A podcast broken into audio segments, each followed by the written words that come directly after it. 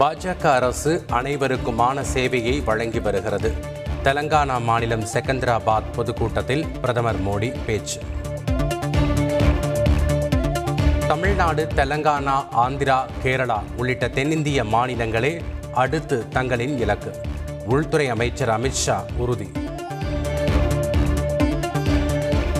உள்ளாட்சி பிரதிநிதிகளிடம் ஒழுங்கீனம் தென்பட்டால் சர்வாதிகாரியாக கூட மாறுவேன். சட்ட ரீதியாக நடவடிக்கை எடுக்கப்படும் எனவும் முதலமைச்சர் ஸ்டாலின் எச்சரிக்கை. ஒரே ஆண்டில் தமிழகத்தில் பல்வேறு திட்டப்பணிகளை செயல்படுத்தியது திமுக அரசு. திமுக உள்ளாட்சி பிரதிநிதிகள் மாநாட்டில் பட்டியலிட்டு முதலமைச்சர் ஸ்டாலின் பேச்சு. அதிமுக செயற்குழுவில் பொதுச் செயலாளராக எடப்பாடி பழனிசாமியை நியமிக்க தீர்மானம் கொண்டு வந்து நிறைவேற்றப்படும். முன்னாள் அமைச்சர் நத்தம் விஸ்வநாதன் உறுதி. தலைமை கழகம் அழைப்பு என்ற பெயரில் அழைப்பிதழ் அனுப்புவது ஏற்புடையதல்ல.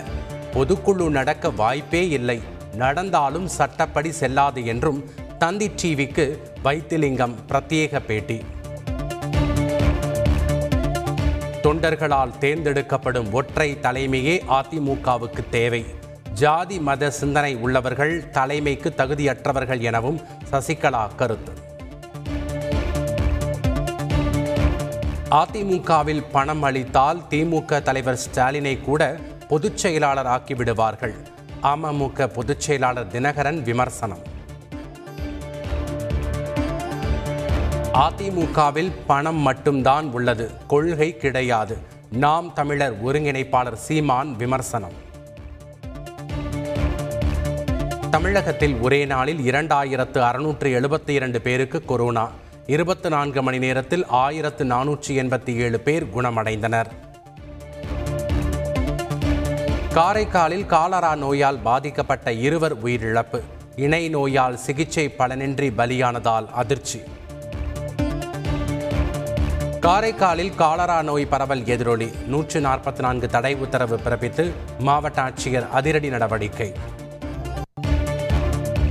காரைக்காலில் பள்ளி கல்லூரிகளுக்கு விடுமுறை. மூன்று நாட்களுக்கு விடுமுறை அறிவித்து மாவட்ட ஆட்சியர் முகமது மன்சூர் உத்தரவு. சேலத்தில் ஆழ்கடத்தல் சம்பவங்களில் ஈடுபட்டு வந்த ஆயுதப்படை காவலர் கைது. ஏற்கனவே நான்கு வழக்குகள் நிலுவையில் உள்ள நிலையில் போலீசார் அதிரடி நடவடிக்கை. சென்னையில் பள்ளி மாணவனின் தங்கச்செயின் பறித்த மூன்று பேர் கைது. கொள்ளையர்களுடன் கூட்டணி அமைத்து சக மாணவர்களை திருடிச் சென்றதால் அதிர்ச்சி. திருவள்ளூர் மாவட்டம் ஆவடி அருகே திருமணமாகி விவாகரத்து பெற்று மறுமணத்திற்கு காத்திருக்கும் ஆண்களை குறிவைக்கும் பெண். சொத்துக்களை அபகரிக்கும் முயற்சியில் ஈடுபட்ட ஆந்திராவைச் சேர்ந்த பெண் கைது.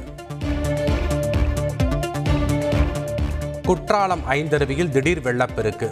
சுற்றுலா பயணிகள் குளிக்க தடை விதிப்பு.